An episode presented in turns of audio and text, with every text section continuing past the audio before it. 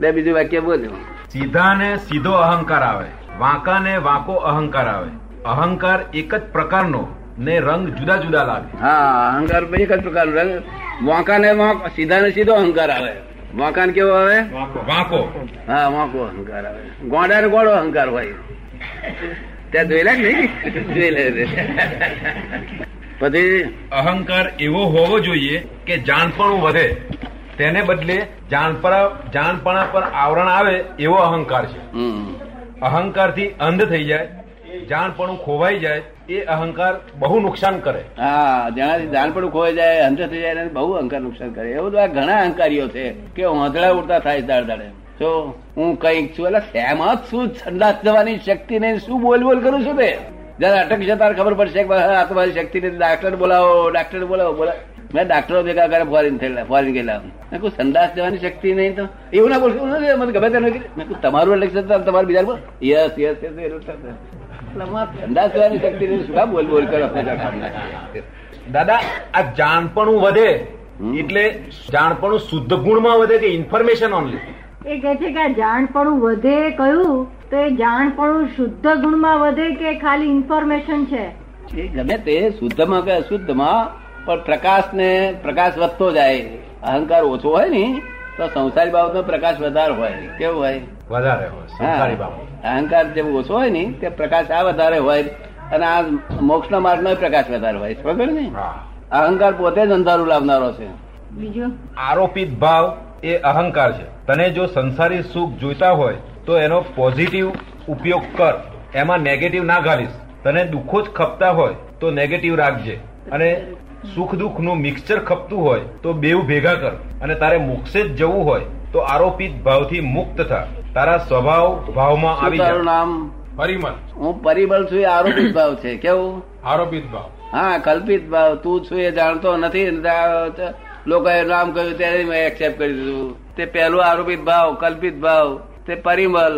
તે wrong belief છે શું છે? રોંગ બિલીફ અને પાછું આ બાઈ નો ધણી થવું બીજી રોંગ બિલીફ આ છોકરાનો ફાધર થયું ત્રીજી રોંગ બિલીફ આ જસબી નો ફ્રેન્ડ થયું ચોથી રોંગ બિલીફ હું સુરત નો છું પાંચમી રોંગ બિલીફ હું આનો મામો થયું અને કાકો છું કેટલી રોંગ બિલીફો બેઠી છે? ઘણી. ઓહો આટલી બધી રોંગ બિલીફ કમાયો તોય પૈસા વાળો ના થયો? કેટલી રોંગ બિલીફો કમાયો? આનો મામો થાય કાકો થાય તોય કમાયો નહીં. તોય નોકરી કરવા જવું પડે નહીં. હવે આ રોંગ બિલીફ શું કરી રાખી મેળવી છે? ના કાઢવાની છે કાલે બધી ફ્રેક્ચર કરી નાખી છે? હા. તો પછી રાઈટ બિલીફ માગ પહેલેથી. કે રાઈટ બિલીફ આપો તો ફ્રેક્ચર કરજો નહીં તો મારે તો શાના ઉપર રહું. એ તો તમે કહો દ્વૈતા દ્વૈત છે એટલે વાંધો નહીં આવે. એ તો આપે કહ્યું ને કે દ્વૈતા દ્વૈત છે એટલે વાંધો નહીં આવે. વાંધો નહીં, વાંધો ચાલો પછી આગળ. તારા સ્વભાવ ભાવમાં આવી જા. આ ત્રણ વાક્યો જગત આખું ચાલી રહ્યું છે. દરેકનો અહંકાર જુદો જુદો હોય. અને અહંકાર થ્રુ પ્રકાશ નીકળે છે. તેથી દરેકની બુદ્ધિ જુદી જુદી હોય. શું કે છે? દરેકનો અહંકાર જુદો જુદો હોય અને અહંકાર થ્રુ પ્રકાશ નીકળે છે તેથી દરેકની બુદ્ધિ જુદી જુદી હોય. હા અહંકારના મીડિયમના થ્રુ પ્રકાશ નીકળે છે. આત્માનો પ્રકાશ આત્માનો પ્રકાશ. કોની મારફત નીકળે છે? અહંકારના થ્રુ મીડિયમ કે જેવું અહંકાર હોય ગોડો અહંકાર હોય તો બુદ્ધિ ગોડી હોય. ડાયો અહંકાર હોય તો બુદ્ધિ ડાયું હોય. જેવો અહંકાર એવો પ્રકાશ. જેમ લાલ લુગડું હોય તો પ્રકાશ કેવો થઈ જાય? લાલ. પીળો થાય તો? પીળો. એ રીતે અહંકાર જેવો હોય તેવો પ્રકાશ. તને સમજાયું ને? હા. આત્મદર્શન થયા પછી ભેદ બુદ્ધિ ના રહે. પછી બુદ્ધિ એ કરીને અભેદતા રહે ને વ્યવહાર દરેક જોડે જુદો જુદો રહે. વ્યવહારમાં જે ભેદ દેખાય એ તો વિવેક છે. વ્યવહારમાં જે ભેદ દેખાય છે વિવેક છે. જોડે બે હોય આપણે આમ તો વ્યવહારમાં તેમ કેવું આ જ જશે બે આમ તેમ ના કેવું પડે? પણ હું અભેદભાવ રહું છું આખા દર્દ જોડે. જીવ માત્ર જોડે અભેદભાવ રહું છું. શું કહ્યું? મનુષ્ય એકલા નહીં જીવ માત્ર જોડે. અભેદ ભાવે રહું છું. મારે કોઈ જોડે કિંચિત માત્ર મતભેદ નથી. અને પાછા કે ગંબાલાલ અરે દાદા તમે ચોર છો. તો હું કહું બા બેસ બા મને સમજણ પાડ. કેવી દ્રષ્ટિથી તું કહું છું. કોર્ટ પાછળ લખી છે કે દાદા ચોર છે. તે ખરે કરેક્ટ છે વાત તારી. શું? તો અમને ધોલ મારે તો હું કહું બેસ બા બીજી મારીશ વધારે. શું? ગાળો દે માર મારે જેલમાં પૂરે. તો અમે એની પર આશીર્વાદ વરસાઈએ. આશીર્વાદ વરસાઈએ. શું વરસાઈએ? આશીર્વાદ. કે બચારા શું થશે? ગાળો અહંકાર આવે એમ ને ત્યાં આગળ? ત્યાં આગળ ગાળો અહંકાર આવે નહીં? ના એમ નહીં. જેના જેને જોવાથી જેને મળવાથી મોક્ષ થાય ત્યાં આગળ આવડી મોટી જોખમદારી લઈએ એટલે ધારીએ કે આ માણસ બહુ જ કાચો છે. માટે આને બચાવી લો. શું કહ્યું? એનો બિચાર ભાન નથી તારા એવું કરે ને? કરુણા. એટલે બચાવી લઈએ. બહુ મોટી જવાબદારી આવે. જો સહેજે એ કરે તો બહુ મોટી જોખમદારી આવે. એટલે અમારે બચાવવું જ પડે ને. એ રીતે સમજણ નથી બિચારાને. એને કઈ સમજણ છે? સમજણ છે ને નથી. ના સમજણ વાળા જ કરે ને.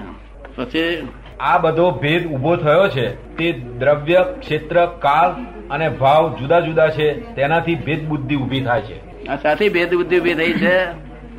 બુદ્ધિ તો એક જ પ્રકારની છે. શું? કેમ જુદા જુદા અંગાર થયા? સ્પેસ જુદી જુદી છે. શું કે છે? સ્પેસ જુદી સ્પેસ એક થાય એવી છે?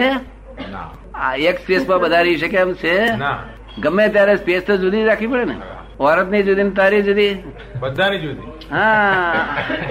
પથારી સુઈ જાય તો સ્પેસ એની જુદી ને આપણી બેન જુદી નહીં. જુદી. એટલે સ્પેસ જુદી માટે બુદ્ધિ જુદી અહંકાર જુદું બધું જુદું. શું થયું? પણ દાદા કાર તો એક સરખો જ હોય ને. કાર તો બધાને સરખો હોય. કાર નો કાર બધાને સરખો અલગ ખાલી સ્પેસ જુદી હોય ને. એટલે સ્પેસના હિસાબે અહંકાર અલગ અલગ થઈ જાય. અહંકાર પણ જુદો જુદો. ક્ષેત્ર. દ્રવ્ય ક્ષેત્ર કાળ ને ભાવ. દ્રવ્ય ક્ષેત્ર કાળ ને ભાવ. ક્ષેત્ર એટલું એના એના ક્ષેત્ર બધા સમજે. એ ક્ષેત્ર ભેર છે. શું છે? ક્ષેત્ર ભેદ ફોરેન ના પુનર્જન્મ સમજે? નહીં. નહીં. તરત અહીંના સમજે. મૂકવાની. એ તો અભૂત થવું પડશે. જો રિયલ સ્વરૂપ થવું હોય તો.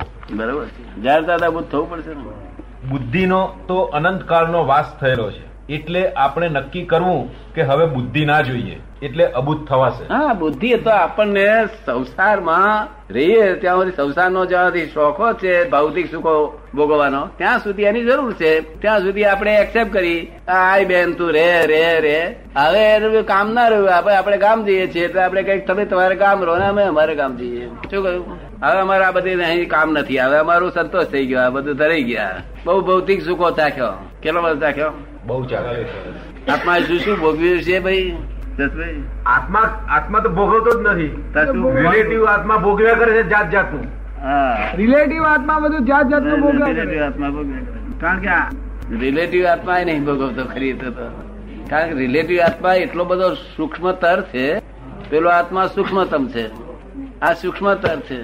અને વિષય સ્થુલ છે. બોલો શી મેળ પડે? સમજો ને એટલે અહંકાર સ્થૂલ અહંકાર ભોગવે છે. કોણ અહંકાર ભોગવે છે? સ્થુલ અહંકાર. સ્થૂલ અહંકાર. સ્થુલ અહંકાર જ રિલેટિવ આત્મા કહી શકાય ને? હે? સ્થુલ અહંકાર ને જ રિલેટિવ આત્મા કહેવાય? સ્થુલ અહંકાર ને જ રિલેટિવ આત્મા કહી શકાય? હા પણ એ સ્થૂલ અહંકાર ને અમે બીજું ના બાકી અહંકાર એ વસ્તુ અહંકાર આખો સર્વાંશતા નથી બતાવી શકતો. શું કહ્યું? મન બુદ્ધિ ચિત્ત અહંકાર જુદા જુદા બતાવે શું બતાવે? જુદા જુદા બતાવે. એટલે વન ઓફ ધી પાર્ટ ગણાય અહંકાર પ્રતિષ્ઠિત આત્મા કહ્યું. શું પ્રતિષ્ઠિત. પ્રતિષ્ઠિત. આત્મા. આપણે પ્રતિષ્ઠા કરી તે જ આવ્યો પાછો. આ બહુમાં પ્રતિષ્ઠા કરી પછી આવતો બહુમાં. એટલે ડિસ્ચાર્જ અહંકાર. સમજો ને? ચાર્જ ને ડિસ્ચાર્જ એવું કરી શકે એ અહંકાર. પછી આજે તો દાદા અહંકારનું અમને સાદી ભાષામાં વિશ્લેષણ કરી આપો ને. અહંકાર એટલે જ્યાં હું કરતો નથી ત્યાં હું કરું છું એવું ભાન એનું નામ અહંકાર. તો હું કરતો નથી ત્યાં હું કરું જે કામ હું નથી કરતો તે કામ હું કરું છું એનું નામ અહંકાર. જો અને જે હું નથી તે હું માનું છું તેનું નામ અહંકાર. શું કરું સરસ ને? આ બધું પરસત્તા ચાલ્યા જ કરે છે. જગત તો ચાલતો એવું બોલો છે બે વાક્ય. ચાલો. જન્મ પહેલા ચાલે તો ને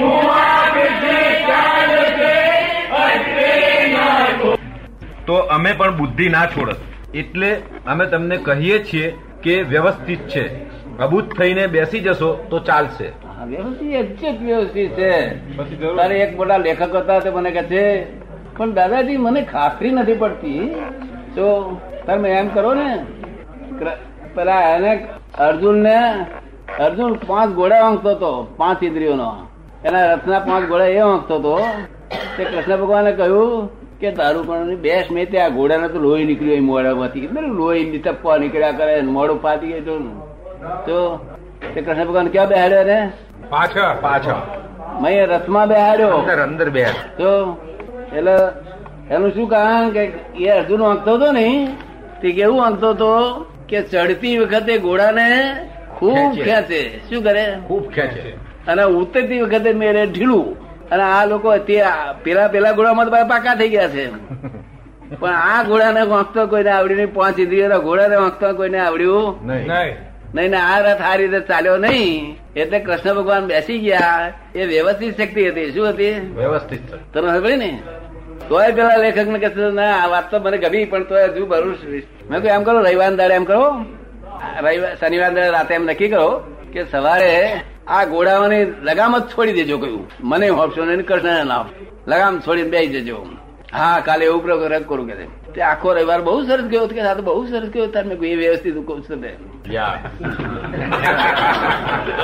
તમે કોઈ સંદાસ બદલાસ બધી દેવું તો હા બહુ સરસ ઉડતું થયું. રોજના કરતો સારું છે દેખો અહંકાર ડકો કરે છે. આ વ્યવસ્થિતમાં અહંકાર ડખો કરીને તું દુઃખ પાડે છે. કેવા સરસ ચાના કપ બધું એક્ઝેક્ટ એમ ટાઈમ સર આઈને ઊભા અને પેલો તો પાંચ મિનિટ મળ્યું થયું ને. એટલે ચા ના આવી ચા ના આવી તમે તમે બોલ બોલ ના કરજો અક્કલ ઘણા આમ તા. એટલે આ- અને પેલું વ્યવસ્થિત છોડી દીધું. નિરાતે હારે જયારે આવે તારે બૈરા ખુશ થઈ જાય. જો અમારી શોધખોળ કેવી સુંદર ખરી છે. અને વ્યવસ્થિતનું જ્ઞાન આ વર્લ્ડમાં પહેલી વખત આપવામાં આવે છે. ફર્સ્ટ ટાઈમ અપૂર્વ જ્ઞાન છે આ. શું થયું? અપૂર્વ જ્ઞાન. વ્યવસ્થિત શું હેલ્પ કરે છે? તારે કે છે? ભૂતકાળની ચિંતા તો મૂર્ખાય નહીં કરતા. શું કહ્યું? ભૂતકાળને કોઈ ઉલે છે જ નહીં ને? પણ જગતના આખાને ભવિષ્યકાળની અગ્રસોચ બહુ છે. શું છે. આમ થઈ જશે ને તેમ થઈ જશે ને પરણો થઈ જશે ને. શું તે અમે કહ્યું વ્યવસ્થિત છે. શું કહ્યું? વ્યવસ્થિત છે. ભૂતકાળ ગયો તે વ્યવસ્થિત. વર્તમાને ભવિષ્યકાળે વ્યવસ્થિત છે. માટે વર્તમાન મારો. શું કહીએ છીએ બે?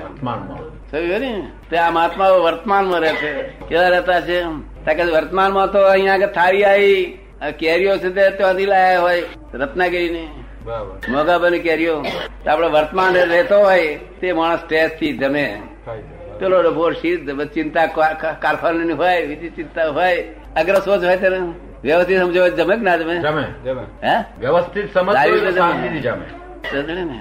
એટલા લોકો જમે છે સારી રીતે. મજા કરે છે. પર નૂર આવ્યો. પછી એક માણસ મને કે છે દાદા બધે જોયા પણ તમારા તમારા ફોલોવર જેવો મેં અજવાળું નહીં જોયું કોઈ જગ્યાએ. આવું. શું? અરે મારા ટેસ્ટી જમા છે શું કહ્યું? આ કઈ આ કઈ સાધુઓ જેવા, હા? ભેળું કરીને ખાતા નથી આ? કે લાડવા, દાળ ને બધું ભેગું કરીને. સમજ પડી ને? આ તો ટેસ્ટી જમે છે. અને પેલા તો જીભે ચોટી જાય છે. અમને જીભે ચોટતું નથી.